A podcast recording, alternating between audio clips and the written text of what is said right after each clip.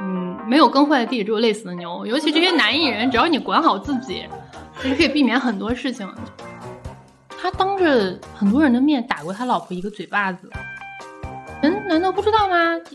粉丝已经进过好几次局子啦。哎，这个一定要逼，这个不逼掉，明天我别人追杀我，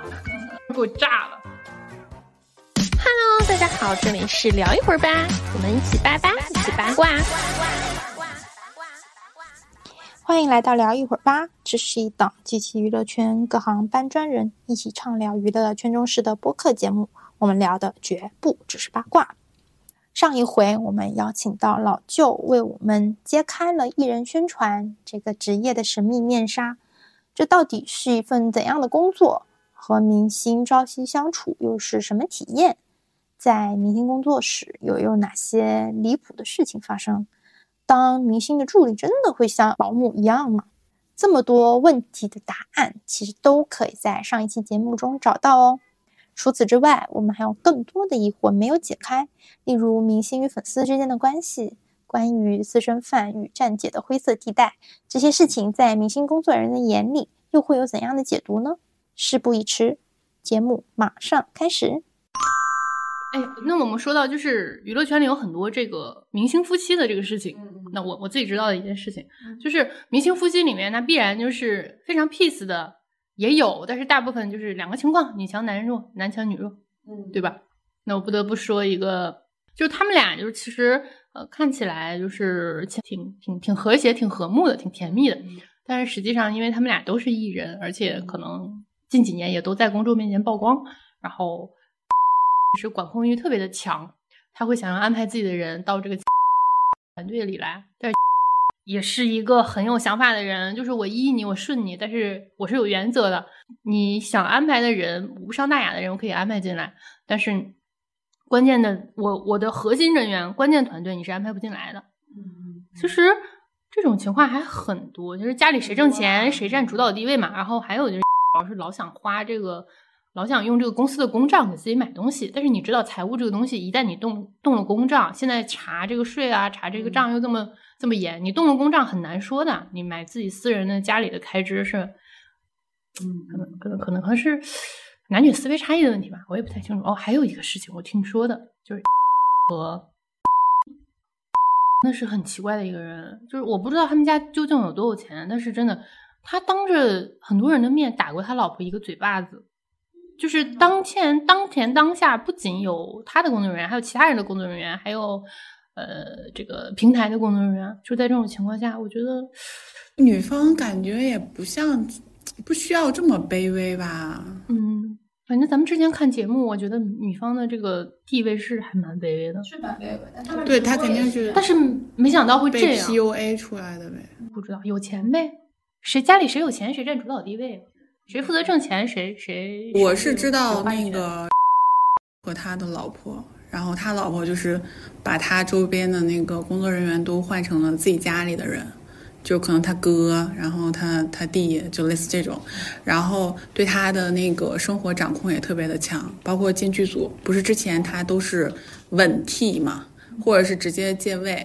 嗯，就这两年好像拍戏，就据我的看，好像。还就是就是有真亲，但是就是可能稳替什么这个就换掉了，但是还是比较嗯就是保守的。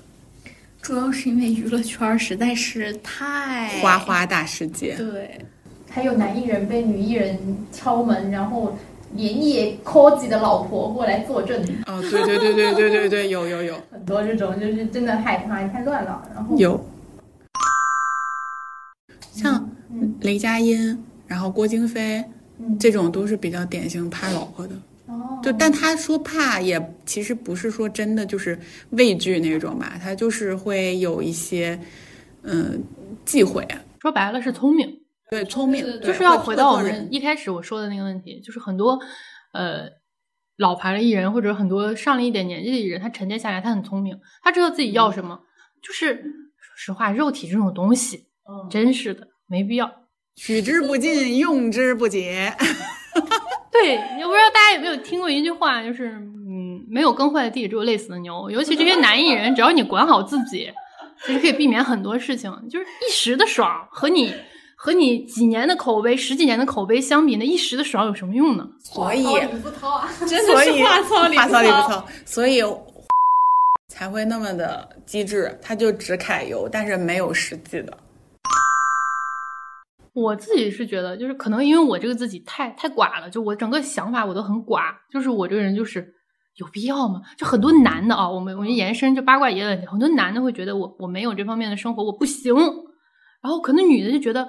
然后他会觉得你们女的没有这方面生活，你能能怎么样？我会觉得没有也可以啊。其实我们想一下，我们不理解为什么男的很多男艺人、男明星、男爱豆管不好自己的下半身，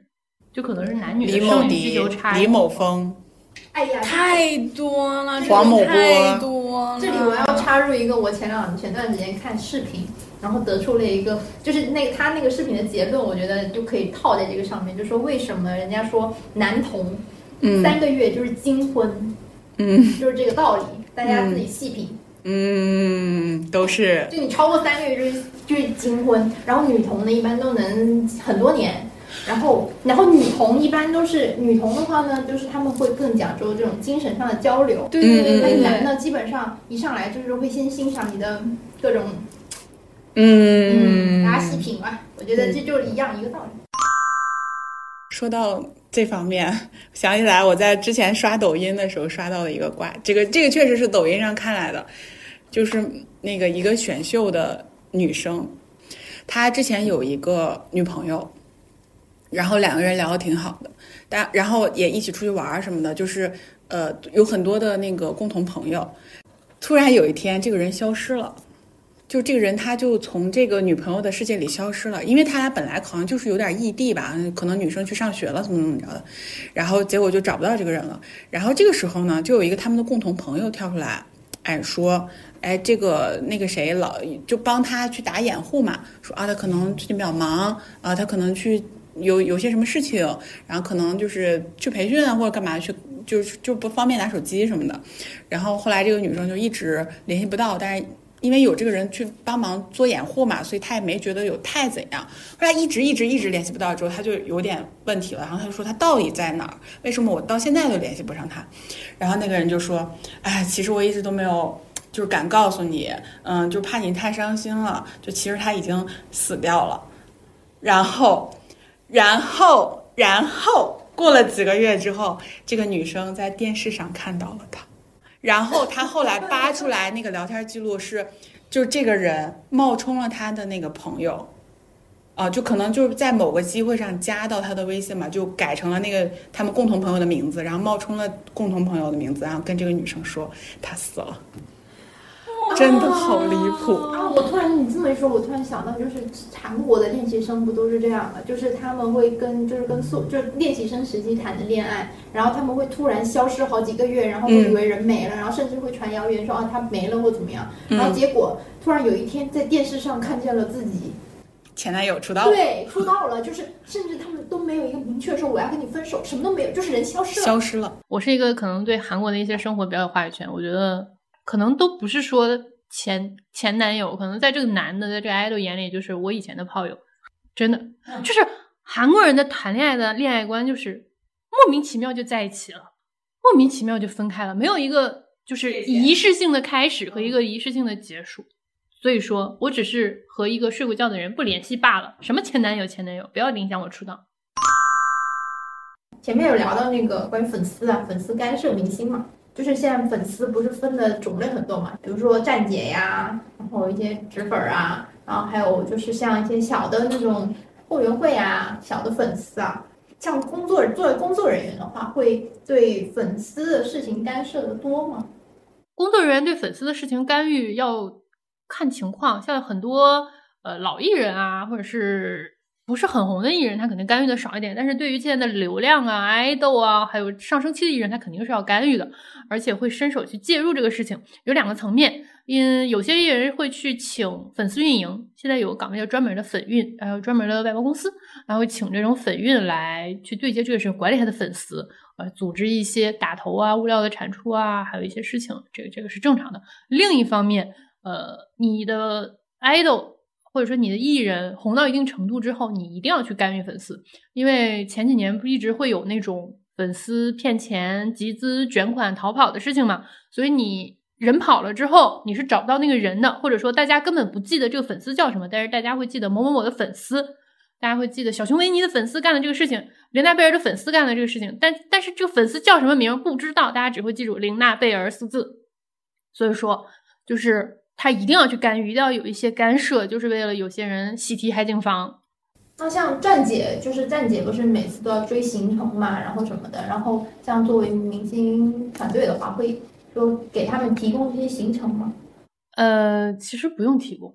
就是你有没有发现，明星有一个东西叫行程表，很多一部分明星每个月会公公公布一下自己的行程表，上面有大致的行程，那你就可以通过这大致的行程去拉一下航班，或者是拉一下这个。这个这个高铁啊等等，现在有这个黑暗产业很发达，很便宜，尤其是国内。以前你要是说国际的航班还会贵一点，现在国内的航班五块钱就可能他们会有一个追星的群，里面说一块钱出航班，两块钱出航班，非常便宜。甚至你想拉到，就是你永远不要小看这些饭，就是这些粉丝这些站姐。如果说你想拉到这个他工作人员的身份证号，都是很容易的，就是可能花几百块钱，你就能拉一整个机舱的人。也可以拉商务舱的人，这些都是可以拉的。天呐，我的信息安全，救命！对，但是之前不是说这个，就是一旦被查到的话，现在都要被抓。你们难道不知道吗？粉丝已经进过好几次局子啦，就是在机场进局子进过好多次。然后，呃，有的人还进局子之后紧急害怕，紧急在这个厕所里面卸载微信，就是粉他都会看，然后会给你进行口头教育。有的人去过进，甚至进过一两次都不止。就是他这个产业链，你要是是去溯源的话，去追其实也很难追得到。但是就是有这个产业链，你知道拉一个航班，就是你拉航班几块钱。你想说我拉这个航班的人的身份证号，一般情况下，比如说你你连带贝尔身边的工作人员叫什么叫小 A 小 B 小 C，那 OK。我有的时候艺人的这个航班是锁的，你拉艺人的身份证拉不出来，那我就要拉他工作人员的。所以说呢，我可能花一次钱。这一次大行程，可能这一个团里面，或者是这一个人里面，好几个工作人员都跟着我，花一次钱几百块钱，然后我我知道的价格是几几百块钱，别人跟我讲的，但是可能更贵，也可能更便宜，就是拉一下这个这个商务舱，或者拉一下这个经济舱所有人，然后我锁定一下 A、B、C 的身份证号记下来，下次我再查航班，如果我查不到林娜贝尔的，我就用 A、B、C 的来查，就能查得到。就是你有了他的护照号，有了他的身份证号，你是很好查这些东西的。你有了这个东西，你你可以查的时候，没事就可以查一查，因为呃，这些职业追星的，或者是一些代拍，或者是一些站姐，他都是有路子的，都是有门路的，他会跟能查航班的人保持一个很好的关系。没事儿我就查一查，没事儿我就查一查。对，因为这个站姐，她你以为她拍自己艺人，她其实不只拍自己艺人。如果说是一个团的话，我拍了 A，我还可以拍一下其他人，然后卖一下图。所以说我没事拉拉航班，这个钱是小钱。而且我拉完了航班，如果我拉到了或者拉到了，那我把这个航班一卖，没拉到，其实我也不亏钱，就几块钱的事，很便宜。也有贵的，但是但凡你拉到了，你开始卖，你就说一块钱一个，两块钱一个航班，他卖航班的人肯定是比较偏于前线的人，但是买航班的人有些是当地的私生，或者说当地的小粉丝，可能他知道了哦。哎，他要来了，我没见过他，我想去见他。一块钱、两块钱买个航班，我过去，或者买一个几块钱、十几块钱，甚至一百块钱买一个酒店信息。呃，更有甚者买房间号。啊，我买一发房间号，买一下他的楼层，我就住他对面，我就住他旁边，这都是有有有有这种情况的，非常非常多。有什么防的方法？没有。除了像就是这种个人信息之外，还有没有什么就是你觉得很夸张的粉丝行为？就造谣，纯就是纯纯造谣。就现在很多粉丝，你我我有多年追星经验，我也干过这个艺人的工作，我也干过艺人团队，甲乙方我都也干过。但是我仍然不理解一些私生的行为，就是得不到就毁掉，看不到你没给我打招呼，我等不到你，我今天等酒店是让是我让你是艺人让你来等的吗？不是，你自己愿意来等的。你今天没有等到，你没有看到，赖谁呢？赖你自己。你要赖艺人吗？有些人就是没等到就开始骂，我觉得。几年前，前几年很流行的一个视频，私生等范丞丞，然后范丞跟私生发生了一些摩擦，发生一些口角摩擦，这种事儿都是有的。就是他很多私生的心态就是，我等不到你，我得不到你，你没有按照我的预期做一些事情，我就要骂你，我就要造谣你。比较有名的，呃啊前前去年的时候呢，工作人员就被误认成了他女朋友啊，怎样怎样，然后就说他大家都知道的，他有一个素人女友，以前他有一个素人女友，这个是大家都知道的事情，但是我觉得。他不红的时候，就我是觉得这是一个正向的事情。你自己有女朋友，你也没有说因为红了，因为进了演艺圈你就抛弃她，没有始乱终弃。我觉得是一件好事。然后人家也比较低调，但是呢，就是有人把他的工作人员错认成了女友。其实你要说造谣的人，初始造谣的人能不知道吗？他知道，我就是要造谣你。然后可能我今天晚上没有等你，不没有等到你。我今天在酒店等你，我没有等到你，或者说我没有看到你，或者说你，比如说你住在一零一。那我就定，我就我就二零二，我就住一零三，或者说我就在一层我逛的。那如果是我是艺人，我看到了这么多粉丝，我也不敢回房间啊。那我没回房间，那可能就有人造谣，他跟女朋友出去开房了，啊，他没有回来，肯定是找嫂子去了，就会有各种各样的造谣。其实真实的原因就是你们把艺人吓得不敢回房间。嗯，所以说这些站姐的话也不能全信啊。其实很多站姐还是比较好的，大部分吧。反正是私生，私生对私生其实是可怕的，因为站姐的话，大家要知道一件事情，站姐是什么？这也是拍照的。你相机无论你用长焦还是短焦，相机和人你再怼脸都是有距离的。可怕的就是拿手机的私生，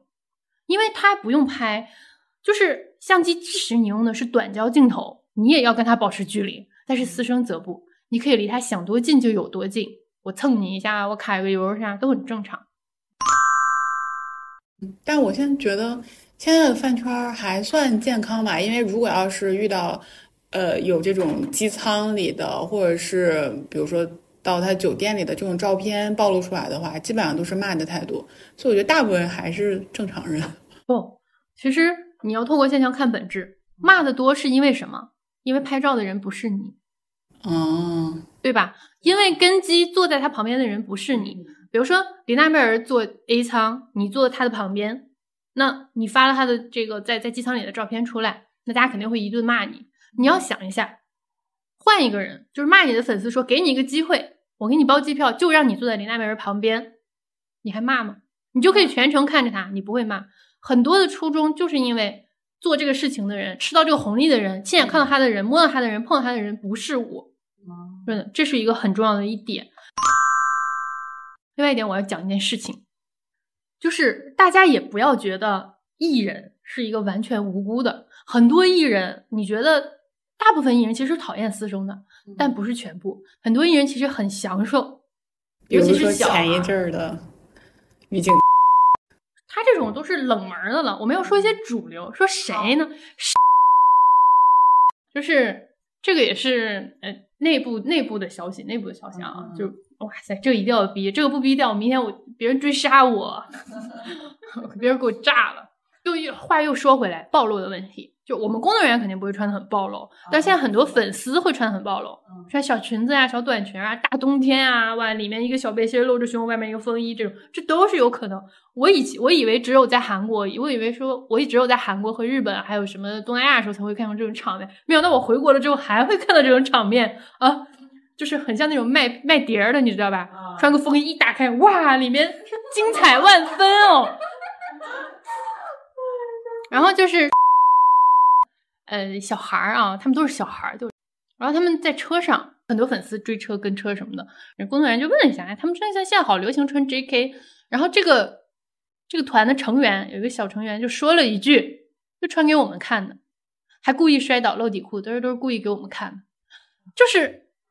怎么说呢？这个事情是不是是？他说的是事实，就是穿给爱豆看的。有的人就是故意摔倒，我就是故意露底裤，我就是故意。在爱豆面前让他留下印象，但是这个话由这个爱豆本身说出来非常下头，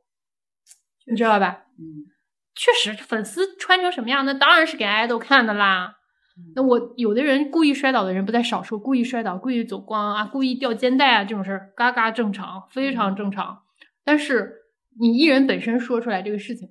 很下头，非常下头。嗯，我听说这个事情，我顿时对这个小孩就下头了。我本来对他就不上头。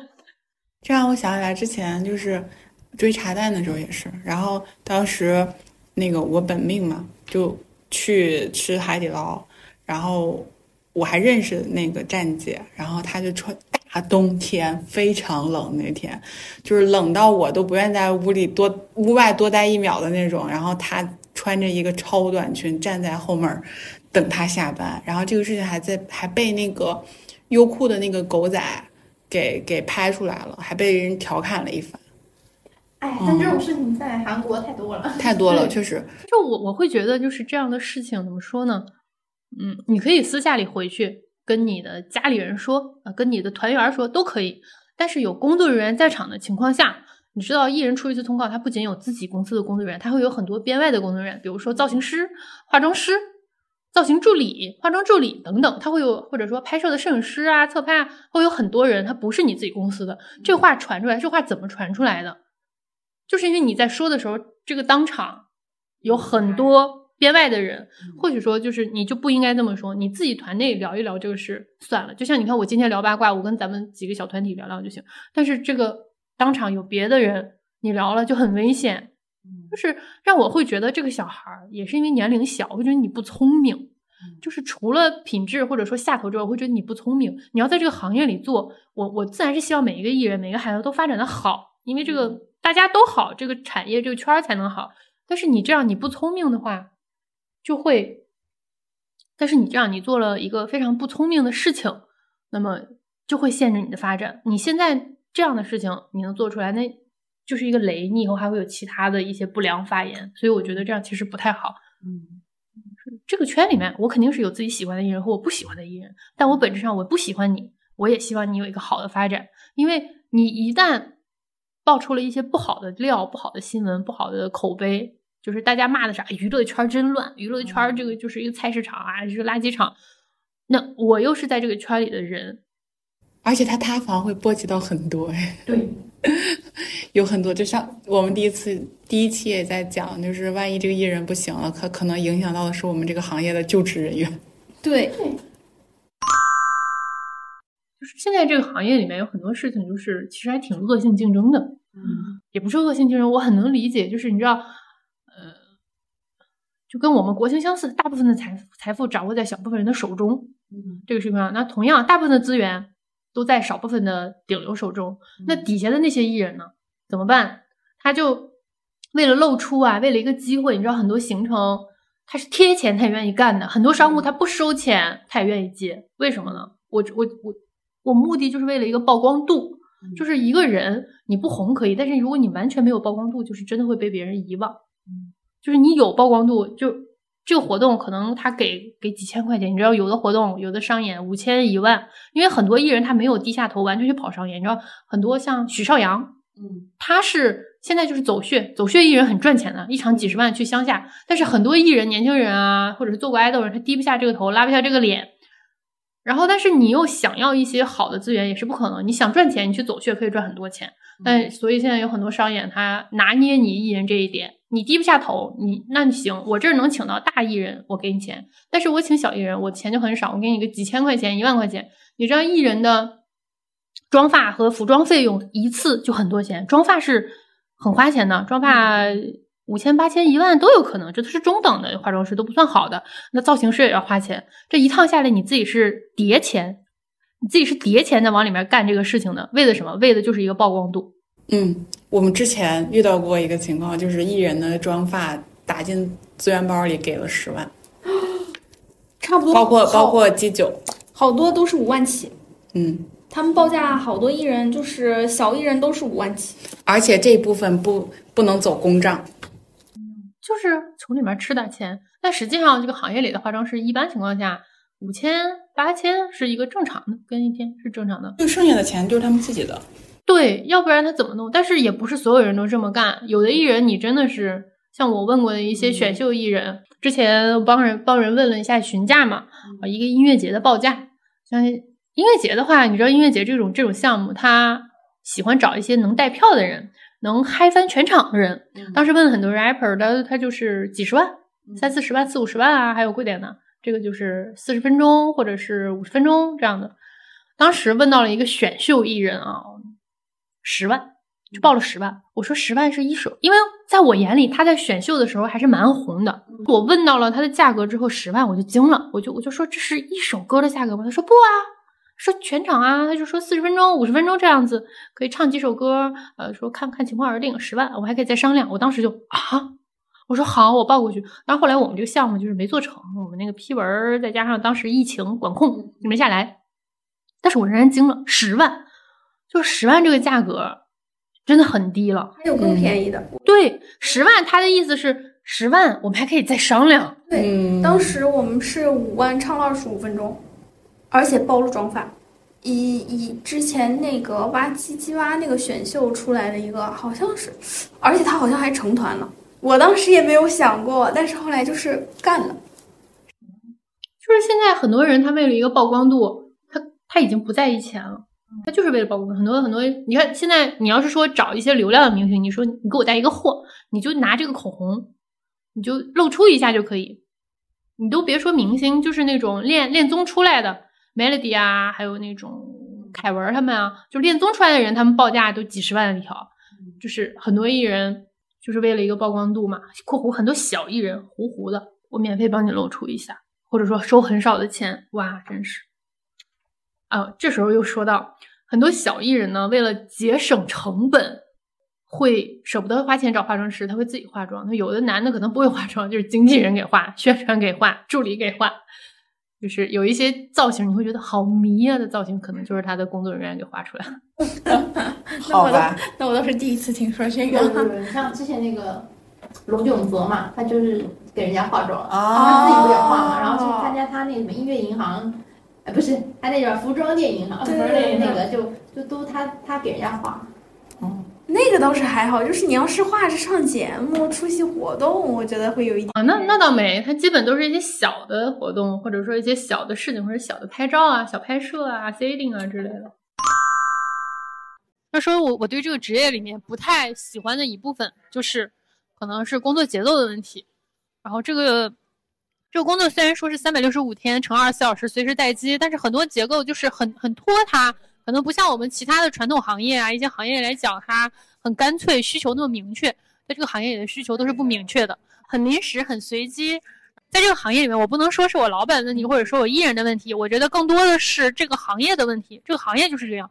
如果我现在可能平台管我要东西，或者剧组管我要东西，那我的老板只能来管我要，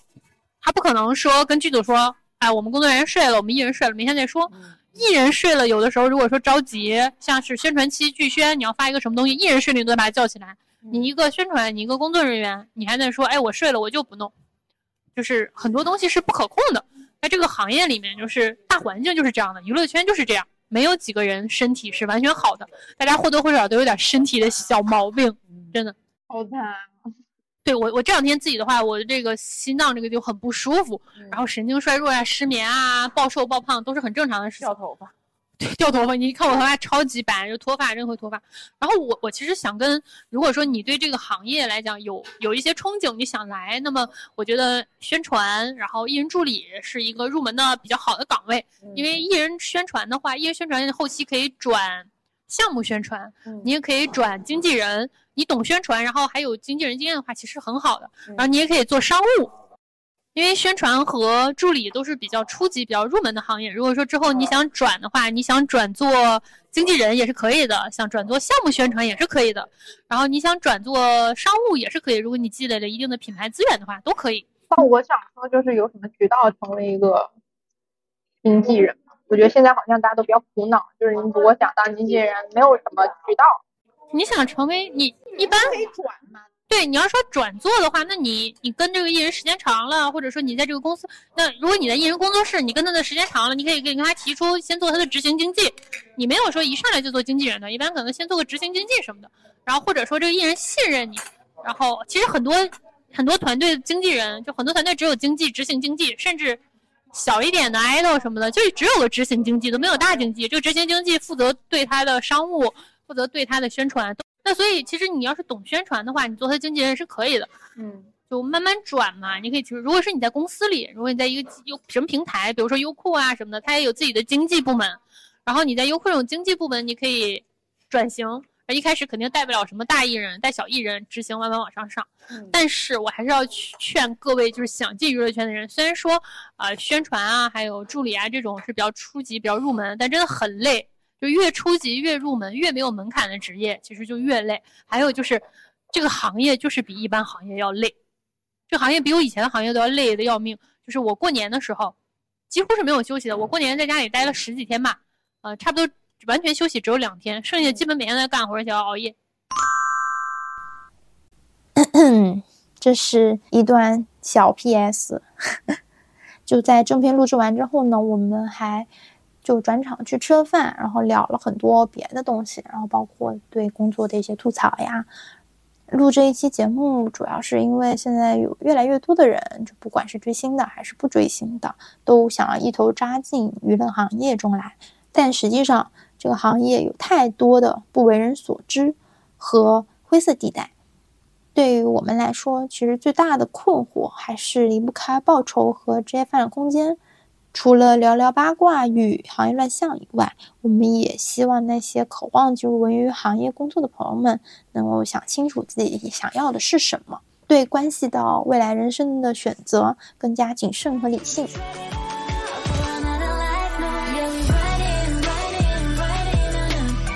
如果喜欢我们的节目，欢迎多多点击订阅，也可以来留言区和我们互动。你们的鼓励就是我们最大的动力。我们下期再聊一会儿吧，拜拜。